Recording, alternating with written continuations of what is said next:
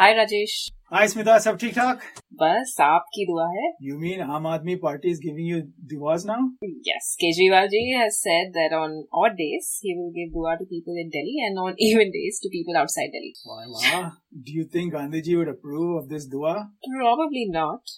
Duas are a benefit of modern civilization that uh, the great man would disapprove of. Hmm. Smita, talking about civilization, I have to say the ninth chapter on railways was heartbreaking. Kyo, why? Well, you know, I used to love trains and train rides. As a child, my father used to take me to a station close by to the BHEL campus in Trichy to watch the Rockfort Express go from Trichy to Chennai. Yeah, I know. I think I, I used to love the long journeys from Delhi to Chennai, uh, to Bombay. The blowing wind, drinking chai in the middle of the night in Jhansi and Bhopal, the strangers who became friends and shared food. Yeah, isn't that the best? As South Indians who lived in North India, we experienced the unifying powers of the railway, didn't we? Yeah, we did, and Yatra was pretty real. And yet. Yet what? uh, Gandhi makes important points in this chapter. Like? The British didn't create the railways out of goodwill. They just wanted access to the resources of the subcontinent.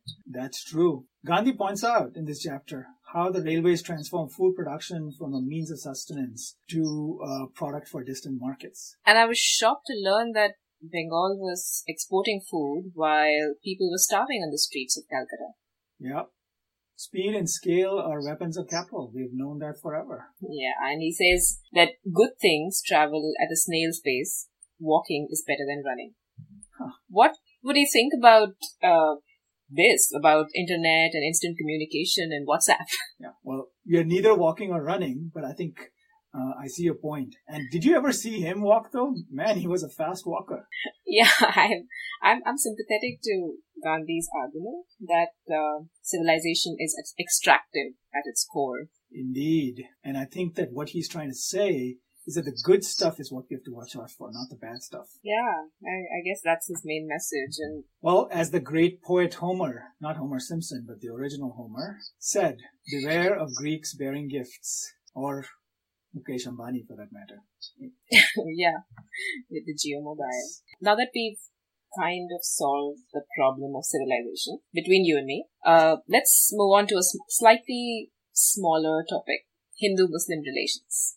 It's time to talk about cows. We've always been talking about cows, and we are always talking about cows. That has not changed in a hundred years. Yes, and I think that ahimsa might appear to some as a power tactic.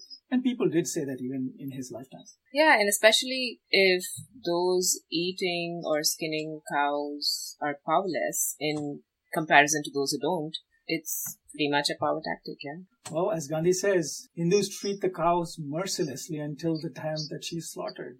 So why complain about the people who are doing the slaughtering?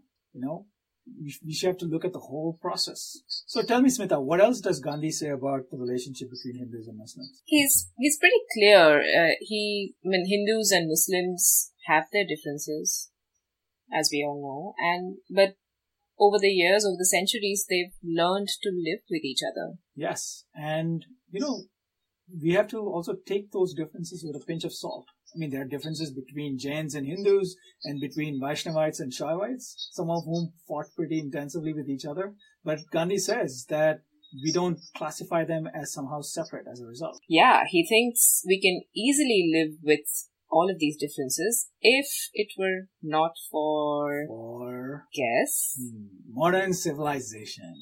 absolutely modern civilization, especially its courts and lawyers. In the name of settling a so-called dispute, these courts are creating mischief. And the lawyers are laughing all the way to the bank. Chapter 11, lawyers are evil. So wasn't Gandhi a lawyer? And a pretty successful one. He did quite well for himself. Had a nice house. So, so why is he so unhappy with his clan? Reminds me of his anger against the English Parliament in chapter 5 and how he thinks that lawyers want to win at all costs and make money.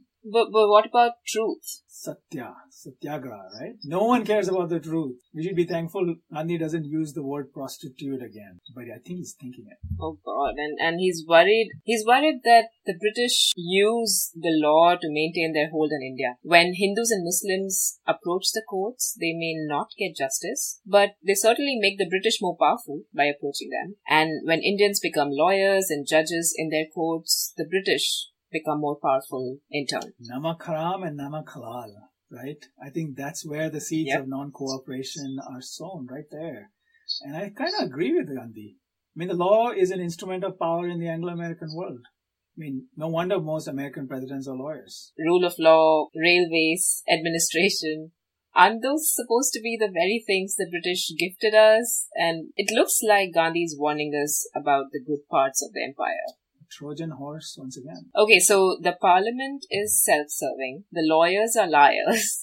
But what about the doctors? How can they be evil? Yeah, I have a hard time, you know, I mean, if there's one thing we don't question today, it's the medical benefits of modernity, right? Capitalism might be the worst thing ever, but no one ever says stop taking vaccines. Yeah, Gandhi disagrees. I mean, he he thinks medicines propagate the vices, the very vices they are meant to cure. I'm not sure I fully agree with him. I mean, he's taking a very moral view of health. You know, good people don't fall sick while wicked people do. And if you cure the wicked people, they go back to being wicked again. So, hmm. But, but, what- but what about vivisection? Is it okay to torture animals in the name of human welfare? I mean, he does have a point there, and I completely agree with him. I mean, the question is, can we worship our bodies without harming others? Gandhi doesn't think so. And do we agree with him? Well, history is certainly on his side, but the future could still prove him wrong. Future, future. the famous future will be better defense. And you, you know, you should go and work for a Silicon Valley startup. I have applied to many of them and I'm waiting for their invitation, but no calls yet. in the meantime, while you wait for that invite, uh, we have more chapters to read. Until then, Goodbye. goodbye.